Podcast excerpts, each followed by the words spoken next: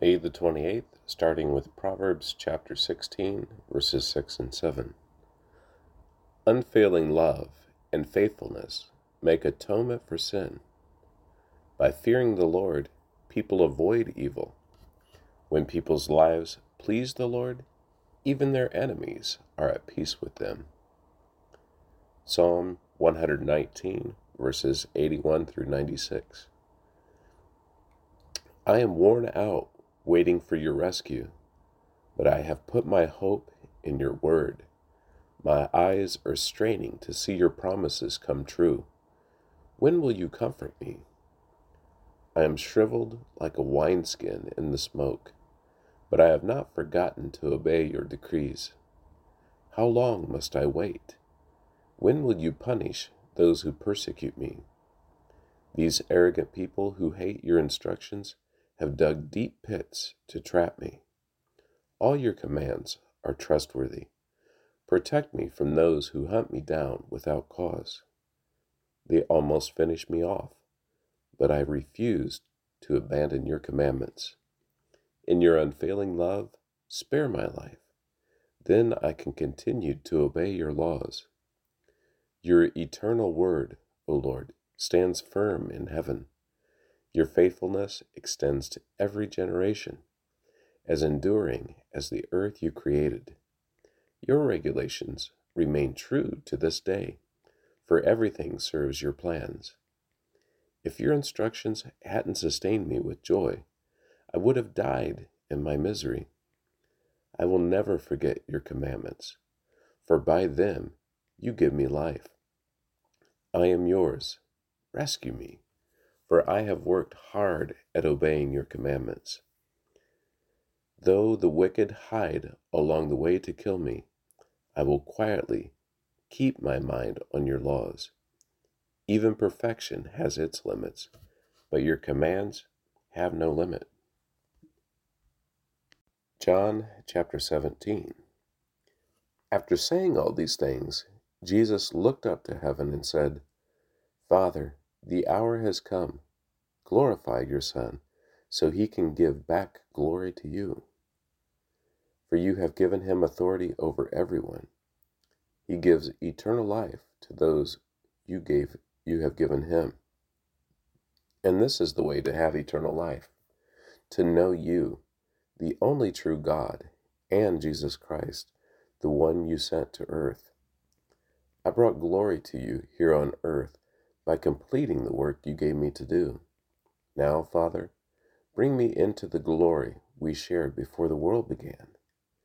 I have revealed you to the ones you gave me from the world. They were always yours. You gave them to me, and they have kept your word. Now they know that everything I have is a gift from you, for I have passed on to them the message you gave me. They accepted it and know that I came from you, and they believe you sent me. My prayer is not for the world, but for those you have given me, because they belong to you. All who are mine belong to you, and you have given them to me, so they bring me glory. Now I am departing from the world. They are staying in this world, but I am coming to you, Holy Father.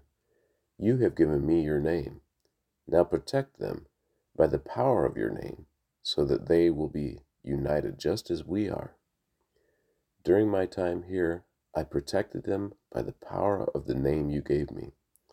I guarded them so that not one was lost, except the one headed for destruction, as the scriptures foretold. Now I am coming to you. I told them many things while I was with them in this world so they would be filled with my joy. I have given them your word, and the world hates them because they do not belong to the world, just as I do not belong to the world. I'm not asking you to take them out of the world, but to keep them safe from the evil one. They do not belong to this world any more than I do. Make them holy by your truth. Teach them your word, which is truth. Just as you sent me into the world, I am sending them into the world. And I give myself as a holy sacrifice for them so they can be made holy by your truth. I am praying not only for these disciples, but also for all who will ever believe in me through their message. I pray that they will be one, just as you and I are one, as you are in me, Father, and I am in you. And may they be in us, so the world will believe you sent me. I have given them the glory you gave me, so they may be one as we are one. I am in them, and you are in me.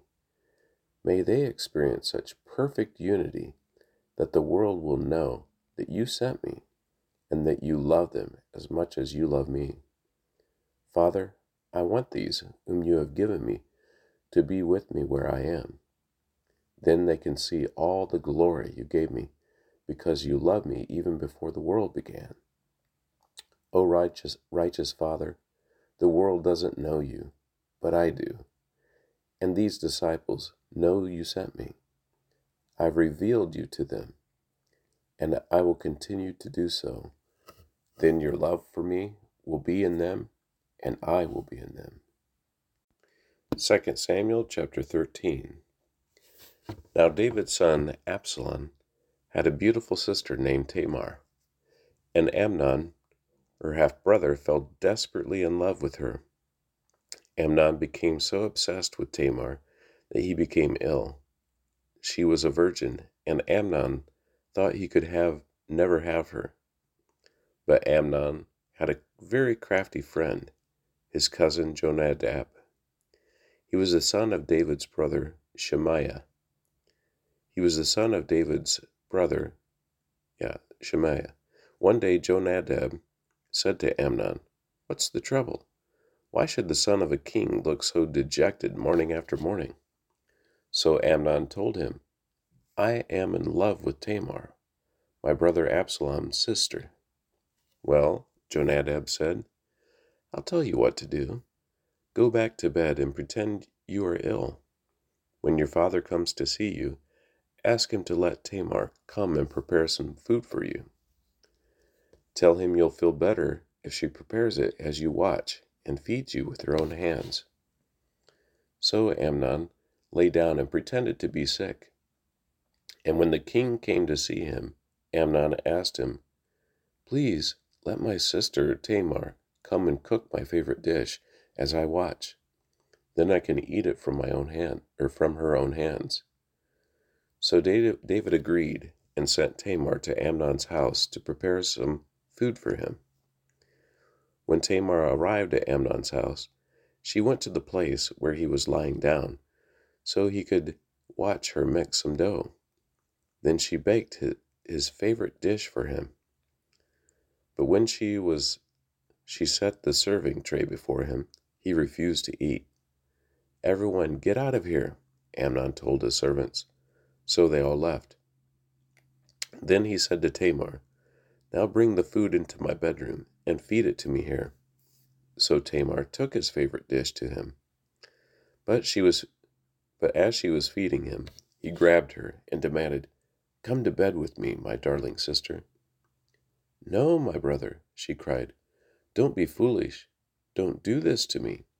Such wicked things aren't done in Israel. Where could I go in my shame? And you would be called one of the greatest fools in Israel.